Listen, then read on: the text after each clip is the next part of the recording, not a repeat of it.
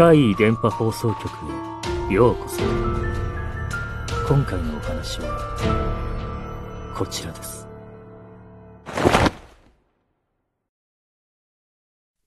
チーミット。私が幼い頃から住んでいた地域は、田舎特有なんでしょうかね。子供たちが学校帰りなんかによく近所のよその家に遊びに行って、お茶やお菓子、果物などをごちそうになっていました。かっこよく言えば、地域全体で子供たちを育て、見守るということだったんでしょう。私の家から徒歩3分くらいのところに大きな一軒家がありました。とても立派な日本家屋で大きな中庭もあります。そこに一人で住んでいた男性。他にもいくつかの物件を所有している地主だったようで、みんなからは大家さんと呼ばれていました。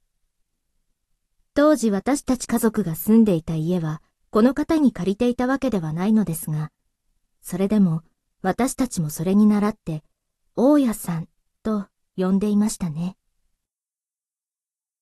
私が小学生になって間もない頃、家が近く下校途中にあったその大家さんのお屋敷にたびたびお邪魔していました。他の友達と一緒の時もあれば、一人の時もありました。いつも家の奥に引っ込んでいる大家さんは、子供たちが来ると、お茶やお菓子を持ってきてくれました。運が良ければ、フルーツカルピスやスイカの時もあります。この優しい大家さん、能面というお面を作る職人さんだったんです。家の中に四畳半くらいの奥まった部屋があり、そこにたくさんの能面が飾ってありました。その部屋までの襖は基本的に開け放たれていたので、たまに覗いていました。でも、奇妙なんですよ、その部屋。大勢の人の話し声が聞こえてきたので、今日は大人たちもたくさん来ているみたいだから、中庭でおとなしくしていようと思って。やっぱり気になって覗いてみると、誰もいなかったり。とにかく人の声や気配を頻繁に感じるんです。大家さんの作業部屋を見せてもらった時でも特におかしなことはなかったのに。でも、それはいいんですよ。実害はなかったので。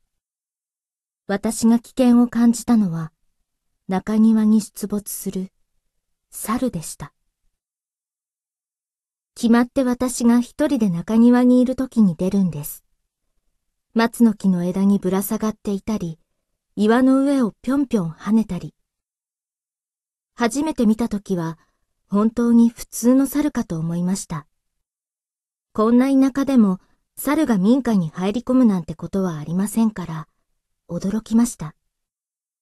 体は当時小学1年生だった私とあまり変わらないくらいの大きさ。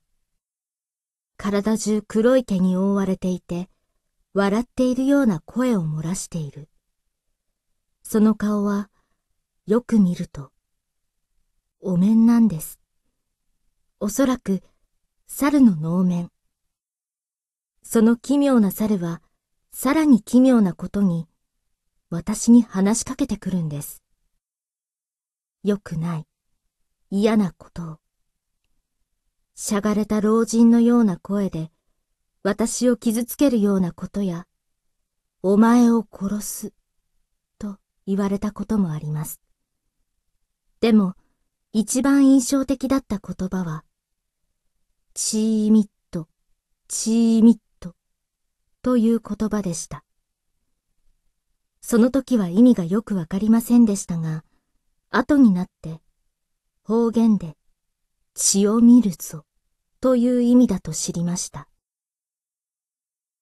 この猿は私にあまり近づいては来なかったのが救いです。いつも嫌な言葉を投げかけては、急に屋敷の中へと消えていきます。おそらく、あの四畳半の能面部屋の方向だと思います。すると、すぐに大家さんが来ます。今思えば、猿は大家さんが来るのを察知して逃げて行っていたようにも思えます。私はなぜだかあの猿のことは大家さんにも誰にも話してはいけないと思っていました。ある日、また中庭で猿を見た時のこと。その日はニヤニヤ笑いながら、残ってっぞ、残ってっぞ、と言ってきました。何かが残っているという意味？猿が消えて私が帰ろうと歩き出した時、足に激痛が走りました。床板から突き出ている大きな釘を踏んでしまったんです。床板の下から釘を打って上に突き出ている。こんなことってありえません。何度も来ている家です。今まで絶対にこんなのありませんでした。深く刺さったはずなのに、幸い血はほとんど出ていませんでしたが、歩くと痛みがあります。もう、あの家にはあまり行かないでおこうと思っても、図書館はここよりも遠くて足が痛いので諦めて、結局また何度か一人で大家さんのところに行くと、あの猿は嬉しそうに、まだまだ、まだまだ、もうすぐ、もうすぐ、などと言ってきます。そんなある日、夜に寝ている時に部屋に猿が来て、私に手を振るんです。まるで、バイバイしてるみたいに。朝目が覚めて、あれは夢だったのかな、と考えていたとき、足の異変に気がつきました。布団をめくると、クリームパンがありました。本当にクリームパンだと思ったんです。でもそれは、パンパンに腫れた私の足でした。倍以上の大きさに腫れ上がっている足を見て、すぐに母さんの車で近くにある病院に向かいます。すると先生は、ここよりも大きな病院の方がいいと、その病院に救急車を呼んで、私は小さな病院から大病院へと搬送されました。放火式炎。傷口にばい菌が入り、炎症を起こしたと診断され、即入院となり点滴を打ちました。病院のスリッパも履けないほど腫れていて、本当に痛くて不便でした。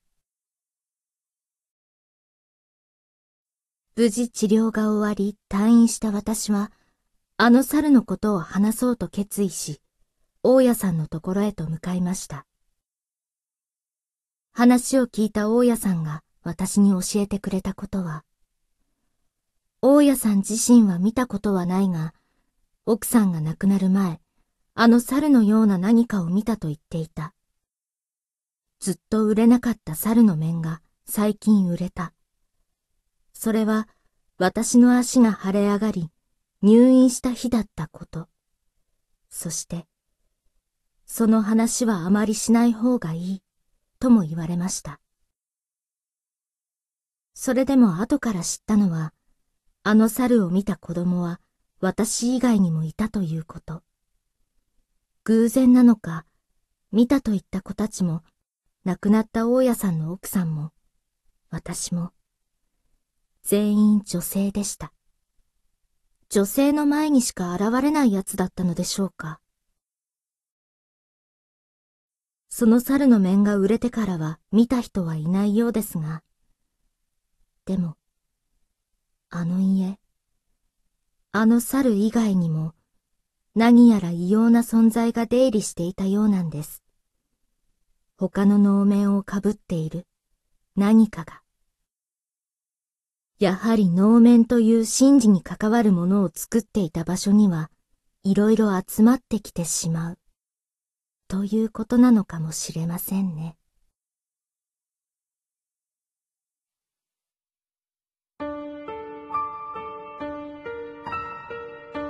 いかがでしたか？